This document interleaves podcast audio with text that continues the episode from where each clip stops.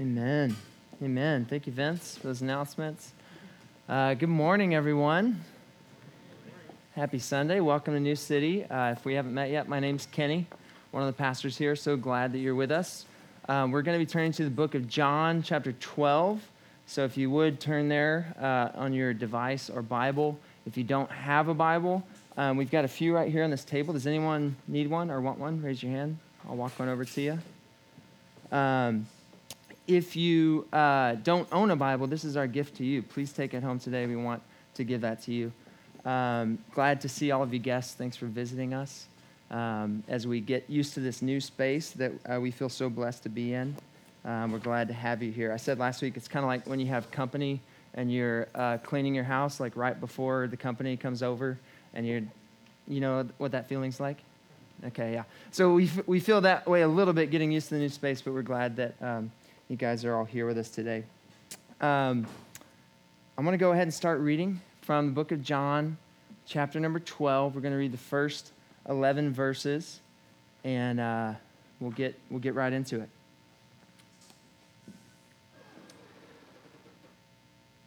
Six days before the Passover, Jesus arrived at Bethany, where Lazarus lived whom Jesus had raised from the dead. Here, a dinner was given in Jesus' honor. Martha served, while Lazarus was among those reclining at the table with him. Then Mary took about a pint of pure nard, an expensive perfume. She poured it on Jesus' feet and wiped his feet with her hair. And the house was filled with the fragrance of the perfume. But one of his disciples, Judas Iscariot, who was later to betray him, objected, Why wasn't this perfume sold and the money given to the poor? It was worth a year's wages. A year's wages. He did not say this because he cared about the poor, but because he was a thief. As keeper of the money bag, he used to help himself to what was put into it. Leave her alone, Jesus replied. It was intended that she should save this perfume for the day of my burial. You will always have the poor among you, but you will not always have me. Meanwhile, a large crowd of Jews found out that Jesus was there and came not only because of him, but also to see Lazarus, whom he had raised from the dead. So the chief priests made plans to kill Lazarus as well, for on account of him, many Jews were going over to Jesus and putting their faith in him. This is God's word.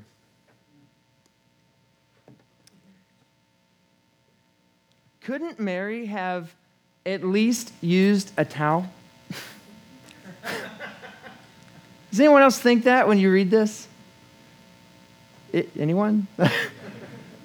I mean, isn't it gutsy enough that she took an entire bottle of perfume that was worth a year's wages of a day laborer and spent that all in a few minutes? But then, you know, she didn't even just ask one of the disciples for a hand towel, she wipes it with her hair.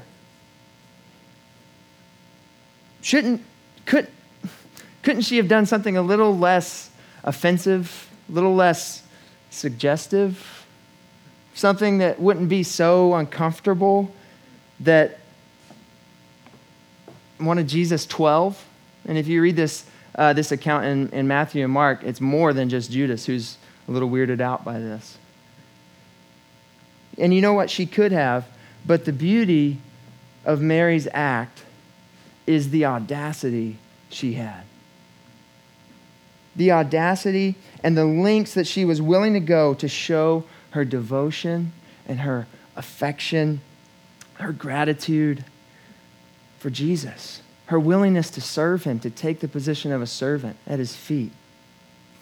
And we can learn a lot from Mary, and I mean, I hope we can because I'm going to talk about it today. but the first thing we can learn, and this is whether you're here and you believe in Jesus or whether you don't, you were meant for a life of communion and intimate relationship with the God who created you.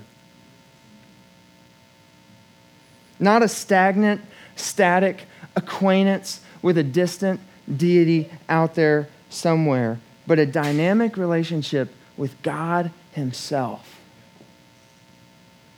And in this passage, Judas is in contrast to Mary as a version of a false disciple compared to a true disciple. In fact, just the next chapter, if you keep reading, Jesus is the one who gets down and washes the feet of his disciples. So Mary prefigures Jesus, what he shows them how to be a disciple.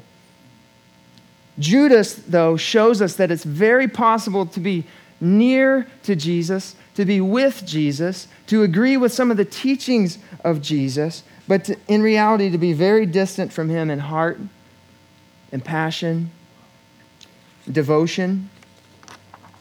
To be familiar with Jesus, to be a church person, if you would, but to completely miss what it means to love Jesus and to be loved by him and how valuable that is.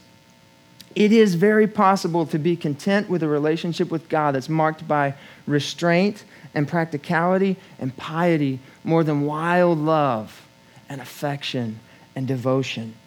But Mary shows us that there's so much more to knowing Jesus than mentally agreeing with him or, or just being around him or just being involved in a church. There's so much more than a sterile, detached, cold, keep it to yourself version of a relationship with Jesus. And I'm here today to tell you that there's so much more than that for you. There's so much more in your relationship with God than that, than something that's distant and cold and far. There's so much more for us as a church than that than an interaction with God that is restrained and feels held back. There's so much more for us as Christians. We get the opportunity to be marked by lavish devotion to Jesus, by all kinds of acts of devotion and service to Him because of what He's done to us. And so I don't want to take I don't want to take too much time today. I want to get through this quickly, but I want to unpack um, where I was directed in the scripture um, this week to just talk about letting the direction of Jesus make your devotion louder than your distractions. Letting the direction of Jesus, his life, make your devotion louder than any of the distractions. Is that all right? All right. That's cool. That's some people with me. All right. First of all, the direction of Jesus. And I, don't, I, I hope not to take long today, so please, uh, please stay with me. Um, what do I mean by that, the direction of Jesus? The first thing you got to know about this passage is that it gets most of its meaning through the scenes before it and the scenes after it. And, and Vince did an awesome job preaching on uh, uh, John chapter 11 for the past uh, few weeks. But the direction of Jesus, if you simply put it as this death's curse is flowing in reverse. It's flowing the opposite way. Why do I say that? Because Lazarus is at the table. Lazarus is at the table. Last chapter, all right, so we had the same actors. We had Martha, we had Mary, we had Jesus, the disciples, and Lazarus. But um, Lazarus was dead. Right? If you're not familiar with the story, Lazarus was dead and had been dead for four days. And, and Mary had spent some time at Jesus' feet, but it wasn't in an act of devotion. She was weeping and saying, Lord, if you had been here, my brother wouldn't be dead. Lazarus is her brother. And Jesus sees that and he weeps with her, but he says, I'm the resurrection and the life. If anyone comes to me, he'll never taste death. Do you believe that? And she says, Yes. And then he goes and says, Open the tomb. Lazarus, come forth. And he comes forth. A little smelly, the scripture says, because he'd been dead four days. But he comes forth. Death is flowing in reverse. Jesus said, I'm the resurrection and the life. Do you believe this? And then he raised somebody from the dead, something that no one's ever seen or heard before. And he does it in the power of God so that they would believe. And now we're in this chapter, and Lazarus is at the table. Put yourself in Mary's shoes right now. I don't know how many weeks or days it was before, but her brother was dead and now he's here. And Jesus is, he has to be in hiding because the people, the, the, the uh, chief priests are looking to kill him and arrest him. But he visits their town and they say, We're going to throw a dinner in honor of you. He was dead, now he's alive. Last chapter, Mary wept at Jesus' feet, hopeless. And this chapter, She's worshiping at his feet, not hopeless, full of gratitude and joy because of what Jesus has done in her life and who he is. She doesn't know what is about to happen. In the rest of this chapter, and, and, and as time goes on, but she knows that when Jesus is in the room, even death does not have the last word. I don't know everything there is to know about this Jesus, but I know that my brother was dead and we buried him and we sealed the tomb and he's here sitting next to Jesus at dinner. Imagine the gratitude in her heart. The direction of Jesus. She got to see a little bit of it. She didn't know what was about to happen, but we do. This whole scene takes place on Passion Week. A few days before the Passover. Depending on which book you read, this is either two days or four days before the Last Supper. And then Jesus' trial and crucifixion and death and burial. Within a matter of days after this event. It's leading up to the Passover. When Jesus is going to give the full and final meaning to the, to, the, to the Passover because at the Last Supper there's no mention of a lamb. You know why? Because he was going to become the sacrificial lamb of God, given once for the sins of the world. Jesus says, when she does this to his feet, Jesus says, She did this for my burial. He gives a new meaning to it that she didn't even know.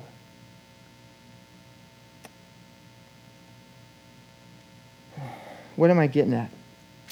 The direction of Jesus, his devotion to you is so much that he would hold back nothing, not even his own blood, to save you from every sin and to bring you into the deepest life and to secure for you eternal resurrection life with him. Do you see it? Do you see the direction of Jesus for your life? I know I'm jumping from them to us, but I'm here to talk to you, not to Mary, right? Do you see the direction of Jesus in your own life? Do you believe in the direction of Jesus? Do you believe that he is victorious over death? If you don't yet believe and know what Jesus did for you, you can know and find out and believe today that he came and lived a sinless, perfect life, and yet he died for our sins. He died the death we should have to give us life that begins now and goes on forever with him. Do you know that with Jesus, because of the direction of his life, that even situations that seem hopeless in your life right now are not hopeless? Do you know that if you're with Jesus, death doesn't have the last word? Do you know that if you're with Jesus and you feel hopeless right now, you may feel it, but you're not hopeless? Hashtag never hopeless. Right? The direction of Jesus that he has for your life, because of his great devotion to you, he was not willing to even hold back his own blood so that he could bring you into life with him, to whosoever would believe in him. When you look at your relationship with Jesus, do you remember what it was like at the beginning? Do you remember what he saved you from? Where has He brought you through a hopeless situation in your life? Is, does that happen to anyone? Is there a time where you felt like you had no hope? You felt like it was over. You didn't know how God would get you through. And yet, God brought you through in such a way that was so comforting you didn't even know how to fully explain it and put it into words. Anyone? Praise God. We serve the same Jesus. When you grasp the direction of Jesus for your life, the assurance that it brings that if I'm with Him, nothing in my life that's threatening me has the last word. He does, and His last word is life forever. He has the last word, and His last word is life forever. When that is the direction that you are headed, when the end, when you wonder how things are going to work out, and that is the direction, Jesus is with me. He is victorious, so I am victorious. He never fails, so I will not fail in the end. When you grasp that, it changes your heart and it wells up in you and it flows over into devotion, just like Mary. You can't contain it. And it may, may, may not make sense to others, but devotion and sacrifice and affection and love and hope in Jesus. The direction of Jesus urges us to a type of devotion that's louder than anyone else who would object and say, hey, hey, hey, wait, wait, wait, wait, wait. That doesn't even make sense.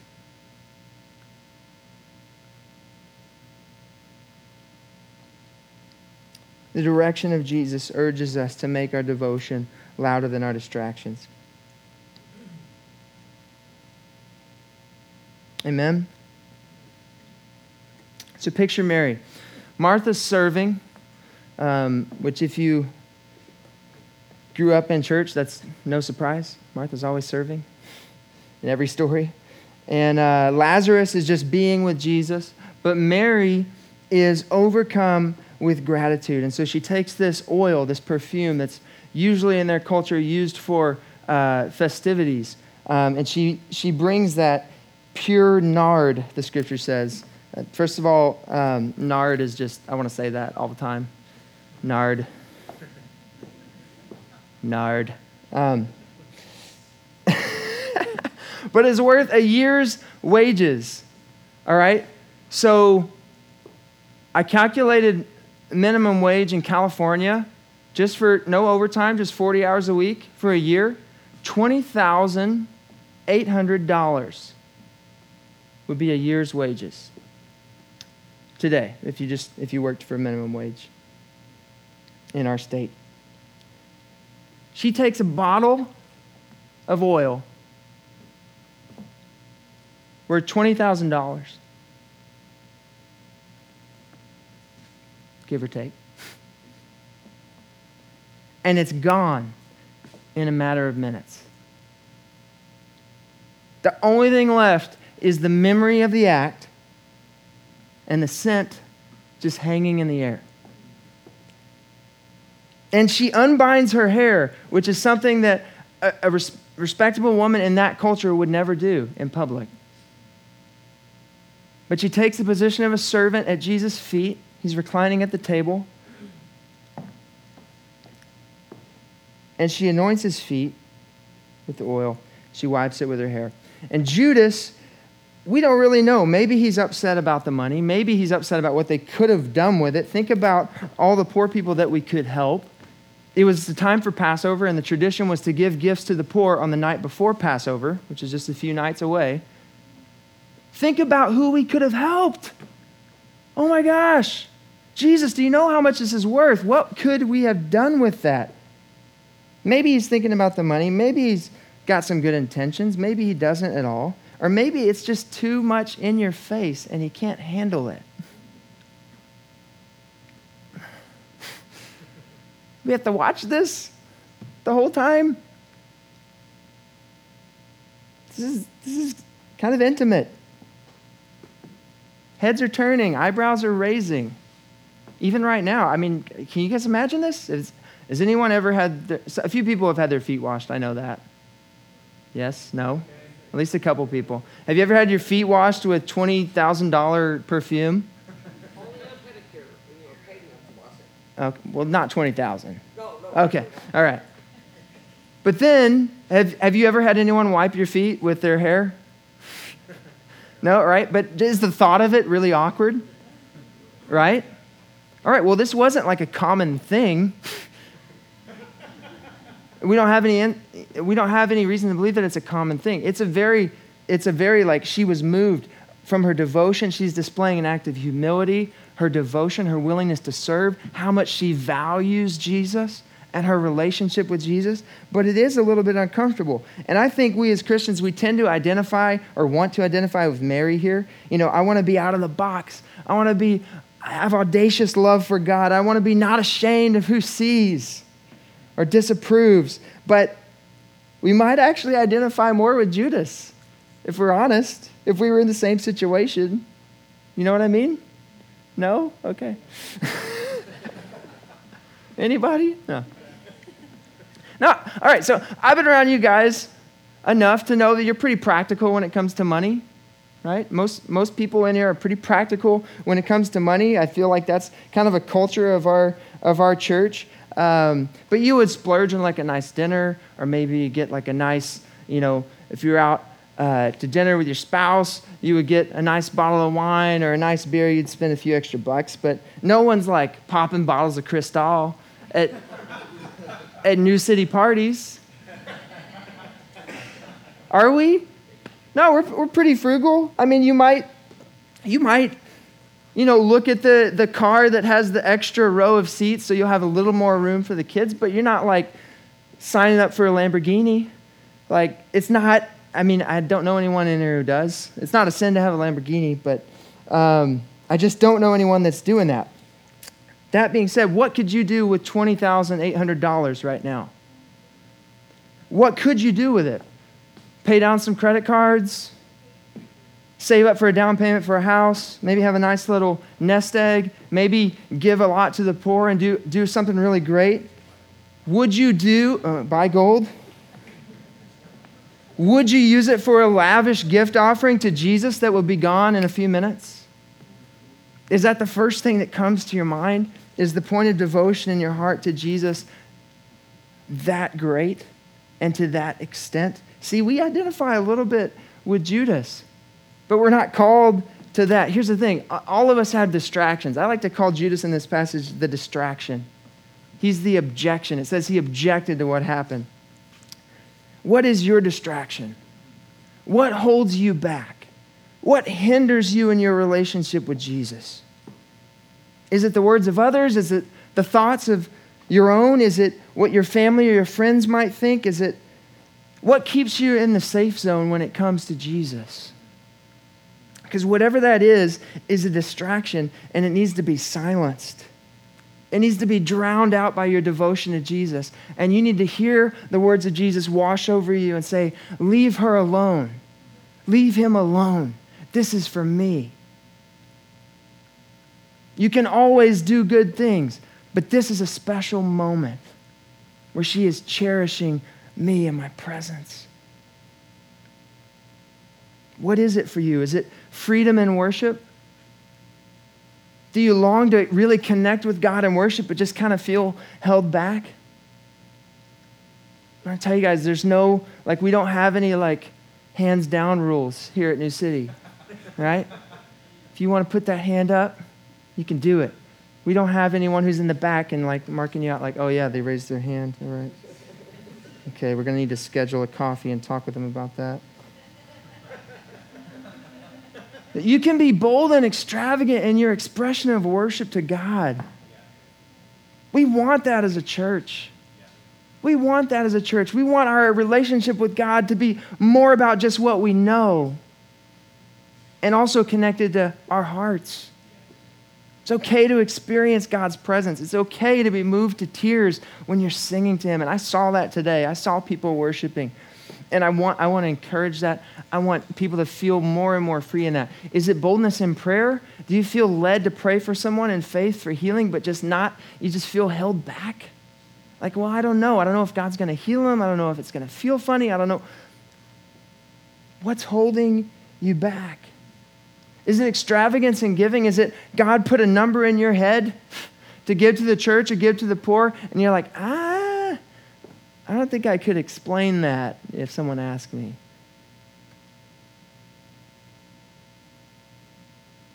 Maybe it's baptism.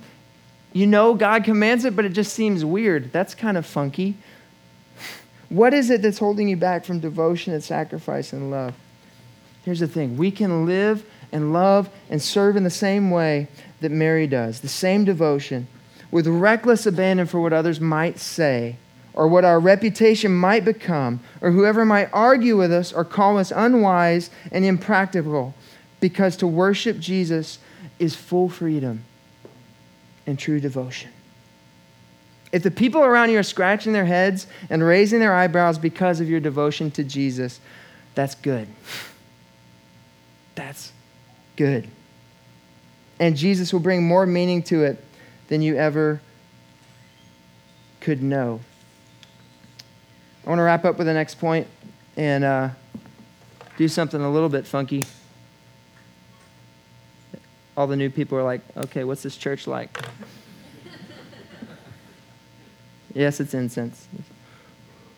There's no theological meaning going on there, but. Jesus not only validates her act and says, you know what? I know, Judas, this seems crazy to you and doesn't make any sense. And I know that it seems like a big waste of money and we could have done all these other things with it and it's impractical. Leave her alone. She did this for me, and it was intended that she would do this for my burial. I don't think she even knew the meaning that Jesus was assigning to it. Because in that culture, it was very common to use oils for burial. It was mostly associated with festivity and cleaning and kind of the head, right? But he says, She's doing this for my burial because he knows where he's going to go. He gives it a new and fuller meaning. And he says, What she has done will be told everywhere. If you read the accounts in Matthew and Mark. Not only are you not going to make her feel bad for doing this, I'm going to say that this story is going to be told all over the world. It's in three of the four Gospels, and it has been told all over the world for centuries. He gives it a new meaning, and the scent of the perfume filled the whole house. Everyone that was there could smell it and it was lingering in their mind. How many know that smells are really powerful? Smell is the, out of the five senses, that's the one that's most linked to memory and emotion, more than any other, other senses. The other day, Hannah and I were cleaning at home, and I saw a sack of potatoes uh, on top of the fridge that apparently had been there longer than I knew. And, uh, and I moved it you know, to, to go throw it away. And they were rotten. And it was so bad. I had to leave the kitchen and leave the house before I could even like muster up the strength to throw it away. It was that bad. And I'm sorry. I'm sorry I failed you guys and let like potatoes go rotten in my own house. That's it's a reflection on my character. But um, hopefully it's not. But there's a stench that sticks in your mind, and then there's a sweet smell that sticks in your mind. I, I, I put on cologne this morning, and I was thinking about it was my favorite cologne. And while we were dating, uh, Hannah wanted to get me cologne. I think it was for Christmas one year, and she asked me what kind I liked, and I told her the brand. And so, you know, you know, Christmas, open up the gift. It's the right brand, but it's the wrong cologne, right? And I'm like, this is cool. No, this is awesome. This, uh, you know, I'm thinking of you every time, right? So the next year comes by, Christmas. Hey, I'm going to get you that cologne, right? I open it up. It's the cologne. It's the right brand. It's another wrong one within the right brand. And so when I ran out of both of those,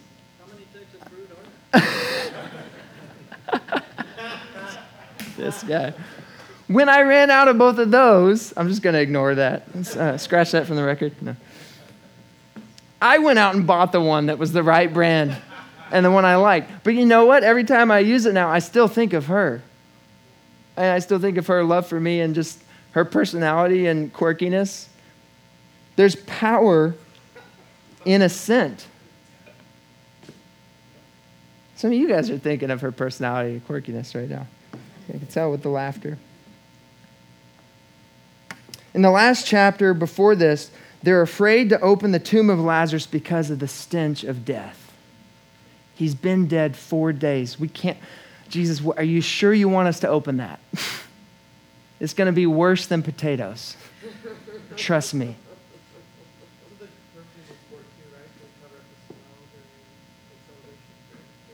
For burial, yeah.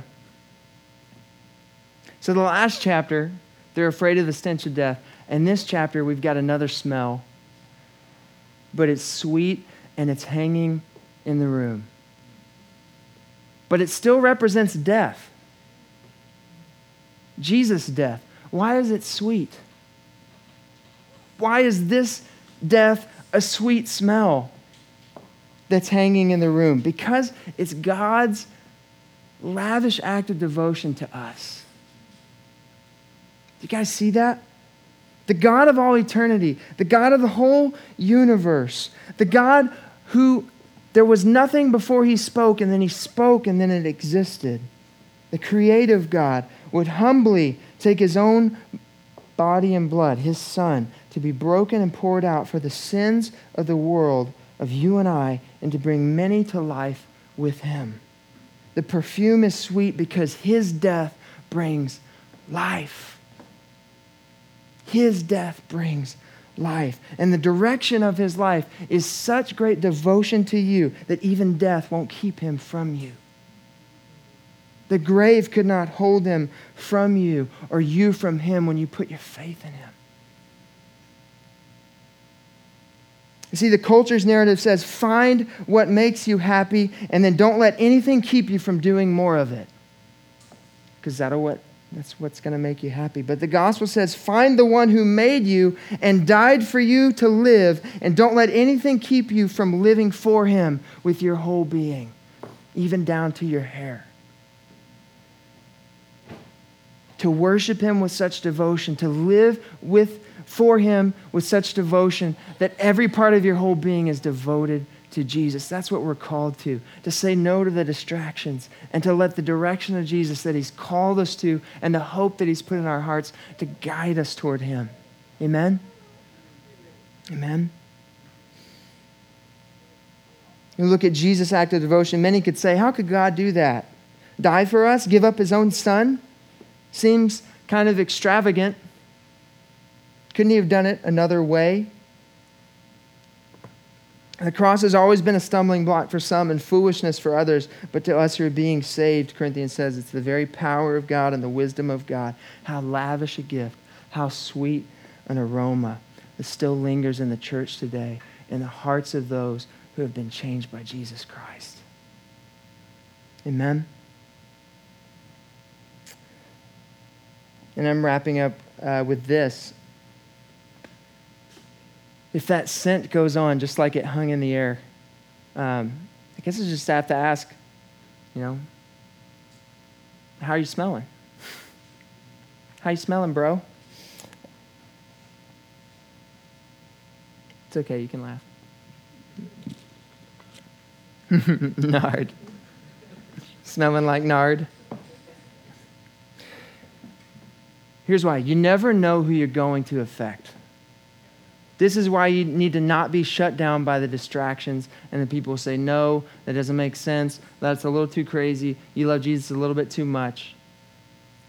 Because you never know who you're going to affect in a positive way. You never know how many people are going to be blessed, encouraged, convicted, moved for more love and devotion to Jesus by you just being true and devoted to Him.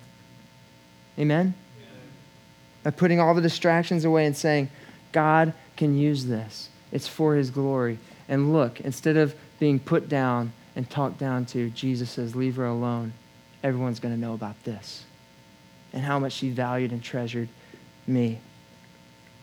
I was talking with my wife Hannah this week about um, just this story came up with. She actually babysat for this family this week, but a long time ago when she was young, I think she started uh, somewhere early teenage years. She was babysitting for their kids, and um, the family went to the same church as her, and and uh, she babysat for them for a few years, and then when she turned 18, she got a letter from the mom, and uh, the mom said, Since you were 11, I noticed how freely you worshiped God in church. And I just kept seeing it. And as the years went on, and as we asked you to babysit for our girls, my prayer became for my three girls I want them to worship God as freely and as holy as you do. And Hannah had no idea that God was using the way that she was worshiping to bless someone else and to bless a whole new generation of prayers. You never know who you're going to bless, who you're going to affect, who's going to smell that aroma of your life when it's poured out before Jesus. Amen? Amen. Let's pray.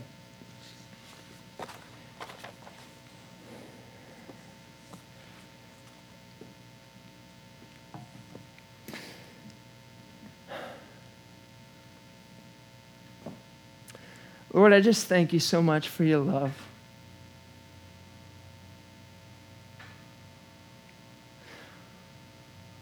Father, we thank you.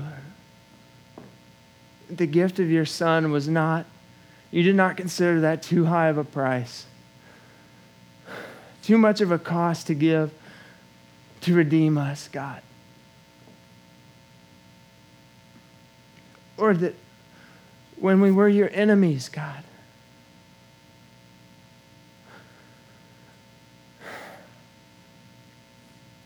you brought us in. God, when we were far from you, you adopted us and called us daughters and sons. Lord, that you became our Father and you became our King in a kingdom that goes on forever and ever and ever. Lord, we cannot thank you enough. God, I know there may be people here today within the sound of my voice that feel hopeless, that feel at the dead end, or that feel like even though they know you and know about you, that they feel so far from you. God, and I just pray, Holy Spirit, that you would break into each and every life, God, in the way that only you can. I can't do that. You can, God. We pray and ask that in faith, Lord. I pray for this church, God.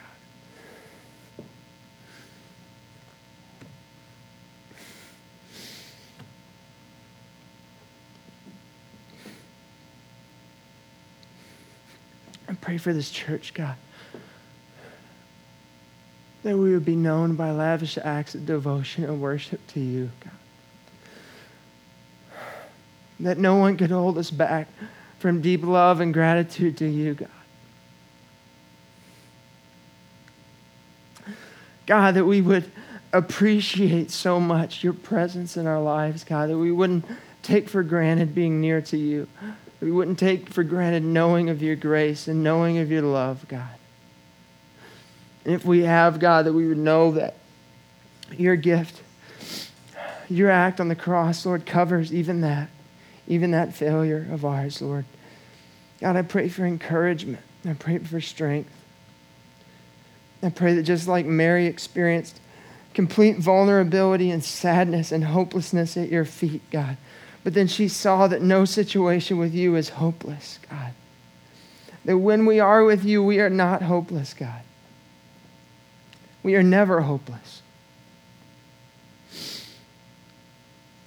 But we have hope upon hope and glory upon glory, God. And we have a bright, shining future with you, worshiping you and enjoying you forever, God. Pray that that would become more and more real, God, and that that aroma of your sacrifice would fill our hearts just like this incense is filling the room right now. And we smell it. I pray that we would remember it. We would remember your love for us and we would shut out every distraction and come before you with hearts of devotion. In Jesus' name. Amen. Amen.